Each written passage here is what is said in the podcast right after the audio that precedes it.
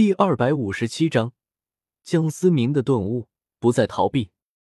中年男人看着自己偷听被发现了，也有些不好意思的咳嗽了两声，说道：“小薛，你先出去吧。”可是，薛雅玲还想再说些什么，却被对方拦了下来。尽管有些不甘心，但他终究还是没有再坚持，但心中渴望破解谜团的心却越发的热切。看着薛雅玲有些愤怒的走出了审讯室，江思明有些暗自感叹对方的职业操守。江先生，尽管我不知道您具体是什么身份，但我希望您能够别把小薛拉进泥潭。普通人有普通人的生活，即便他是个警察，在你们的眼里恐怕也不算什么。所以，我希望您能明白我的意思。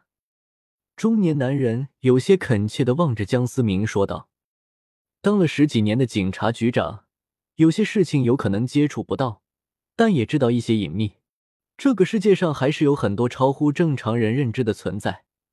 普通人一旦进入了异人的世界，大都是落得个不得好死的结局。江思明点了点头，从始始终他也没想把薛雅玲牵扯进来。那就好，希望您能说话算话。您现在可以走了。江思明并未急着离开，反而是淡淡的看了一眼眼前的中年男人，语气有些凝重的问道：“关于我，你到底知道多少？”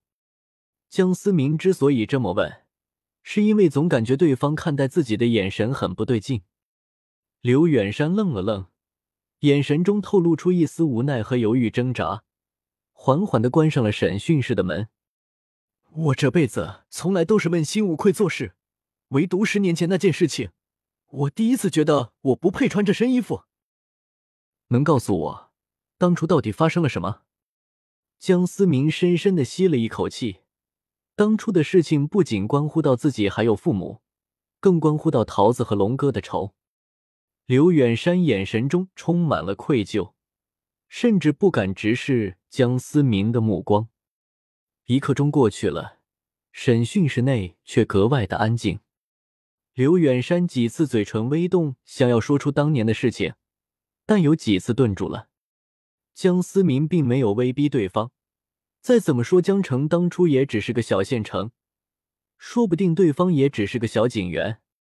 就算如今当了局长，面对那些常人难以认知的事情，能够用勇气承认，就已经是相当不容易的了。又过了一刻钟，审讯室内依旧是怪异的寂静。既然你不想说，我也不逼你。江思明摇了摇头，准备起身离开。就算对方真的说了，又能得到多少有用的信息呢？说白了，对方一直是个普通人罢了。等等！一直低头沉默的刘远山突然鼓起勇气，红肿的双眼大声的喊道：“我说，十年前我接到了一起报案。”我赶到的时候已经晚了，已经有两名年轻人没了脉搏，只有一个失血过多，昏死了过去。我亲眼看着一群黑衣人屠杀了我的队友，他们根本就不是人，是魔鬼。刘远山情绪越发激动，拼命撕扯着已经有些斑白的头发，最痛苦的回忆一直伴随了他十年。那血腥的场面，他一辈子都不可能忘记。可偏偏作为队长的我，竟然吓晕了过去，就这样苟且偷生的活了下来。我他妈就是个懦夫！明明牺牲的是他们，可是我却最后莫名其妙的被提了干，当了局长。这件事也被上面压了下去。我试图查找真相，可是换来的是我小女儿早早的夭折。而我只能对外宣称重病不治。为什么不是我死？我早就该死了。为什么是我女儿？刘远山近乎疯狂的冲着江思明大声吼道，压抑在心底这么多年的秘密顷刻间爆发，后悔和恨深深的交织在刘远山的心中。江思明看着眼前这个涕泪横流的男人，一时间也沉默不语。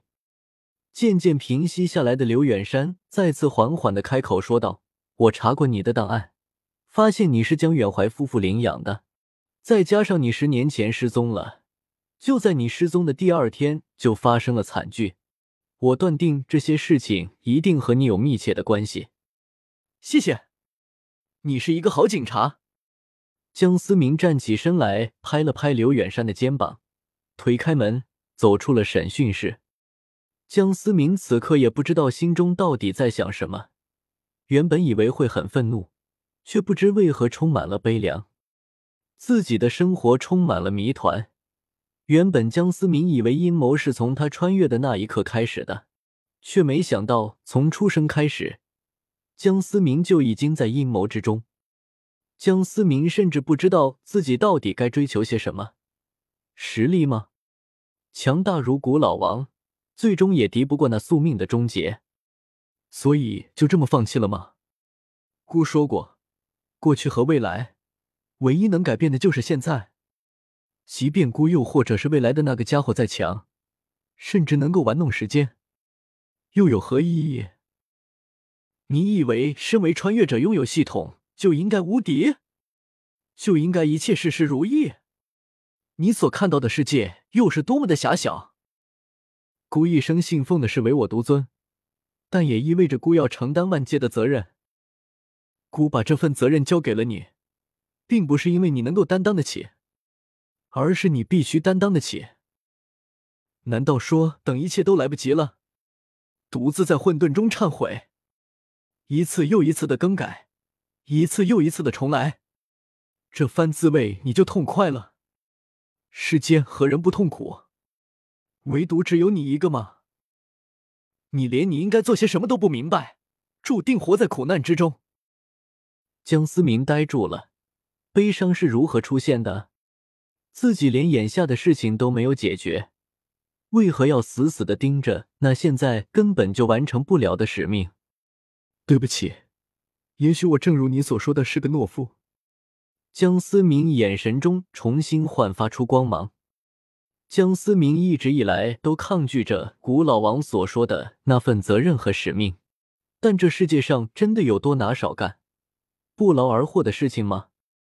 普通人为了生活而努力工作，而江思明同样也是为了生活而担负的责任和使命，这些又有什么不同呢？江思明一直以来的无奈和痛苦都是自己给自己带来的，既渴望着系统给自己带来的力量，随心所欲的生活，又不希望承担应有的责任，这才是真正痛苦的根源。也许正如你所说的，有些事情从来不讲能不能够，那是我必须承担的责任。江思明此刻从未有过的坚定，他不再抗拒古老王的责任。这世间所有人都是为了能够活下去而奋斗，凭什么自己是个特例呢？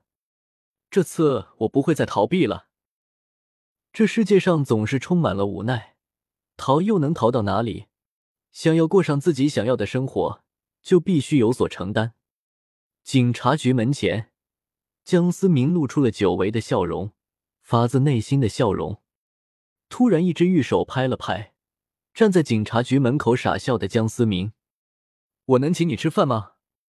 薛雅玲有些看傻子一样的看着对着空气傻笑的江思明。